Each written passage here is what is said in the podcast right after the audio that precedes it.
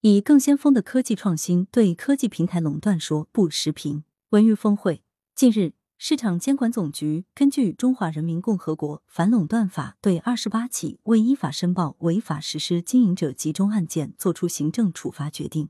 从评论留言看，大多数人都是肯定反垄断局在反垄断，特别是重拳出击下狠手反击新科技平台企业垄断市场行为上出了大力。但接下来的表述更需注意。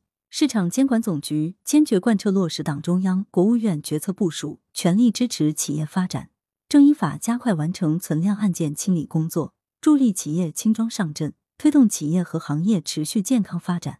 这是核心内容，是市场监管总局落实高层决策部署的切实之举。至少在今年的三月、四月、六月等多次高层会议上，接连强调要求，明确指出要促进平台经济健康发展。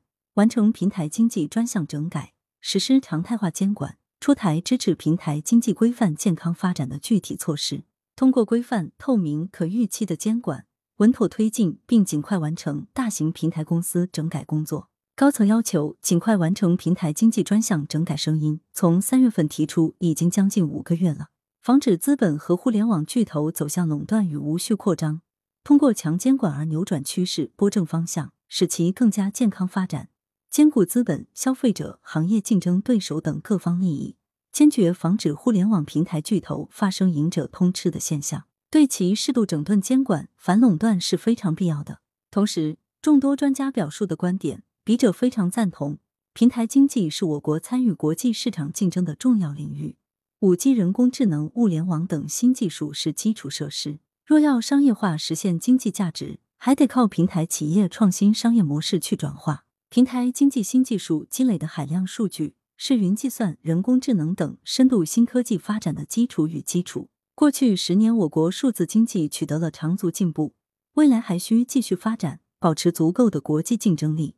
笔者认为，还是要通过市场化手段、鼓励竞争的手段，破除规模经济衍生出的市场新科技企业垄断行为，这才是治本之策。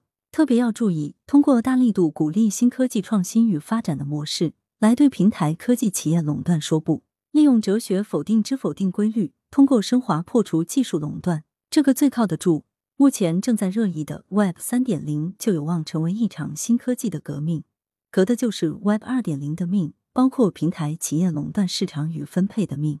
粗略回顾一下 Web 的演变，可以发现，Web 一点零的发展出现了像综合门户合流现象，早期的新浪与搜狐、网易等。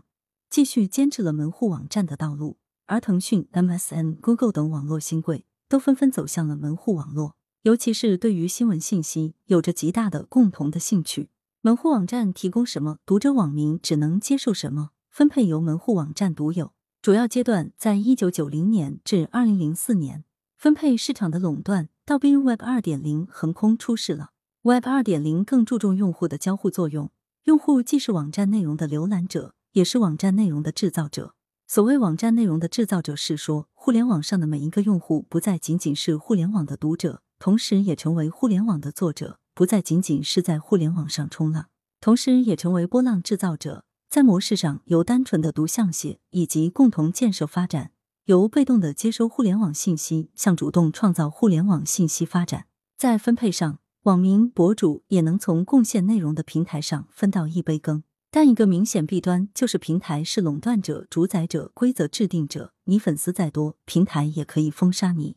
平台垄断市场与分配，只给网民、博主等内容贡献者分配很少量的收入。主要阶段在二零零四年至二零二二年，这个时候 Web 三点零横空出世了。Web 三点零不仅仅是一种技术上的革新，它是以统一的通讯协议。通过更加简洁的方式为用户提供更为个性化的互联网信息资讯定制的一种技术整合，将会是互联网发展中由技术创新走向用户理念创新的关键一步。Web 三点零有望使所有网上公民不再受到现有资源积累的限制，彻底打破与抛弃现有平台垄断数据与分配模式，使得所有内容创造者具有更加平等的获得财富和声誉的机会。希望 Web 三点零尽快落地。希望 Web 三点零不是一场炒作游戏。作者是知名财经评论作家，羊城晚报时评投稿邮箱：wbspycwb 点 com。来源：羊城晚报羊城派。责编：张琪、孙子清，校对：赵丹丹。